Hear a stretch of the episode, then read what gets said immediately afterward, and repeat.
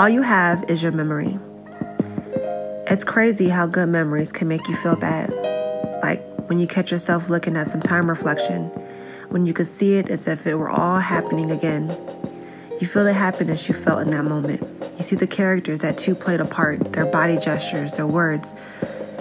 You smile as you remember, and then you're reminded, just as quickly as the memory came, that the person is no longer in your life to provide you with those memories. No memories like that ever again. And that's it. All you have is your memory.